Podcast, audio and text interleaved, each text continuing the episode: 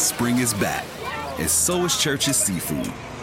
With a flavorful fish sandwich or classic shrimp basket, each starting at just $3.99.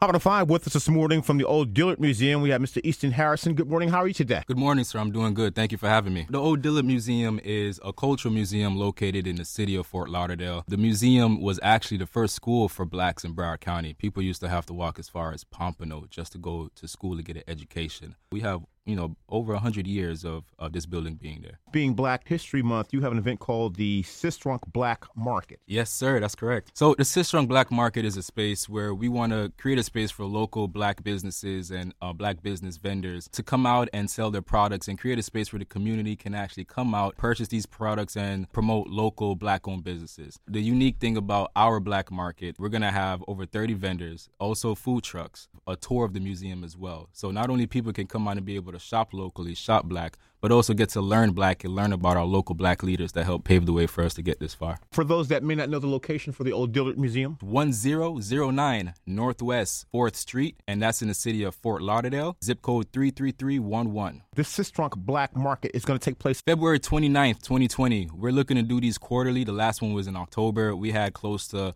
uh, 400 to 500 people who showed up. Back then, Vice Mayor, now he's the mayor of Broward County, Dale Holness, spoke a little bit about the importance of small businesses and economics in our communities. It was a very successful event. This is our second one on February 29th. It's going to be from 12 to 5. Uh, 12 to 5, you'll be able to be out there, have enough time to network, meet with other local black owned businesses, see the museum. Most importantly, make it an educational business and also social endeavor. We're looking for vendors, and I think we have maybe one or two more spaces for food trucks. To be a vendor, it's only $50 a table. Anything you make is on you. Uh, you get one table and a couple chairs, and to be a food truck is only $100. This black market is very intentional on what we're doing with the money. The biggest purpose is to circulate the black dollar. And I was very intentional on calling it a Sistrunk Black Market. And your dollars are going in the black community and being circulated. So half of the money is going towards the museum to help further educational programming around history in the community. And the other half of the money that you put towards the event is also going towards um, entrepreneurship activities for kids within Broward County Public Schools. Saturday starting at 12 noon at the Old Dillard Museum. is called the Sistrunk Black